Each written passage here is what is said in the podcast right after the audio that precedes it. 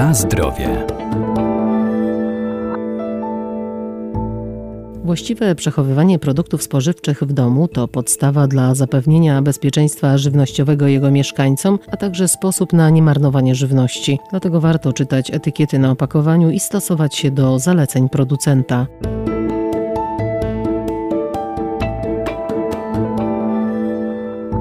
Podstawowe elementy ograniczające marnowanie żywności przez konsumentów to planowanie i kupowanie takiej ilości jedzenia, jaką jesteśmy w stanie spożyć. Ważne jest także właściwe jej przetwarzanie. Według banków żywności w Polsce marnuje się około 5 milionów ton jedzenia i szacuje się, że z tego aż około 60% marnujemy w naszych domach. Doktor inżynier Izabela Podgórska-Kryszczuk, Wydział Nauk Żywności i Biotechnologii Uniwersytetu Przyrodniczego w Lublinie. Czyli wychodzi na to, że taki przeciętny konsument rocznie e, wyrzuca do kosza aż 75 kg żywności. I ponad połowa Polaków przyznaje się do tego, że marnuje żywność e, w swoich domach, a w koszach lądują przede wszystkim głównie pieczywo, wędliny, owoce czy warzywa. Przyczyn marnowania żywności jest bardzo wiele, ale najważniejsze z nich to przegapienie terminu przydatności do spożycia, niewłaściwe przechowywanie żywności czy robienie zbyt dużych zakupów zakupów, zbyt dużych posiłków.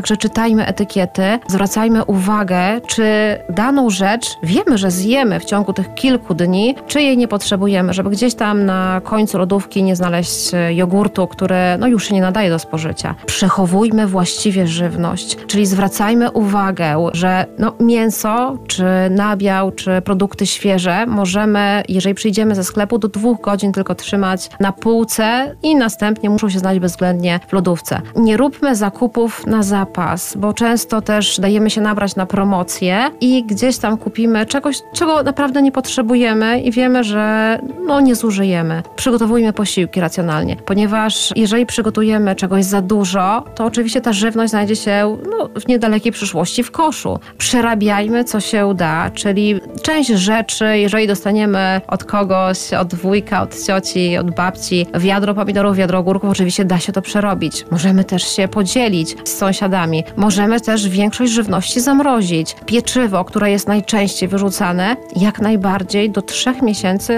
możemy zamrozić i w zamrażarce i spożyć w ciągu tego czasu. Na zdrowie. Na opakowaniach znajdziemy dwie daty. Sformułowanie należy spożyć do oznacza, że produkt spożyty po tym terminie może zaszkodzić naszemu zdrowiu, zaś wyrażenie najlepiej spożyć przed informuje nas, że do tej daty właściwie przechowywany produkt zachowuje swoje pierwotne właściwości, ale nie oznacza też, że po jej zakończeniu od razu stanie się niezdatny do spożycia. Ten pierwszy należy spożyć do, jest terminem przydatności do spożycia i odnosi on się głównie do produktów świeżych, czyli produktów tych, które które szybko się psują, czyli nabiału, wędliny, świeżych ryb czy niespasteryzowanych soków. I ten termin mówi nam o tym, że żywność przechowywana w prawidłowych warunkach zachowa swoje właściwości i trwałość mikrobiologiczną. Natomiast po upłynięciu terminu przydatności do spożycia, żywność według prawa jest niebezpieczna i nie należy jej spożywać. Natomiast drugi termin, czyli najlepiej spożyć przed, jest to data, do której produkt zachowa swoje swoje właściwości, nie zepsuje się. I odnosi on się głównie do produktów trwałych,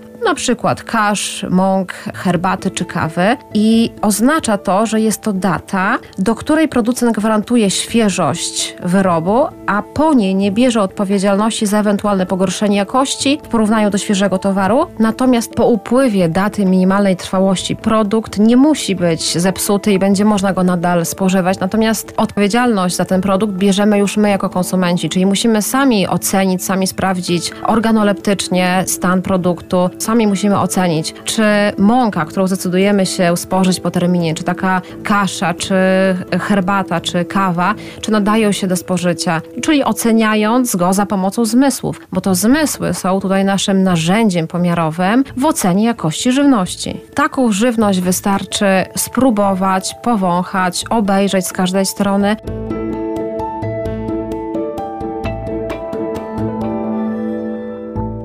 Warto też pamiętać, że w żywności mogą zachodzić różne procesy, dlatego niewskazane jest odcinanie jedynie zepsutych części produktów, bo nie wszystkie procesy chorobowe są widoczne, a w przypadku jakichkolwiek zmian, a zwłaszcza widocznej pleśni, w całości powinny one trafić do kosza.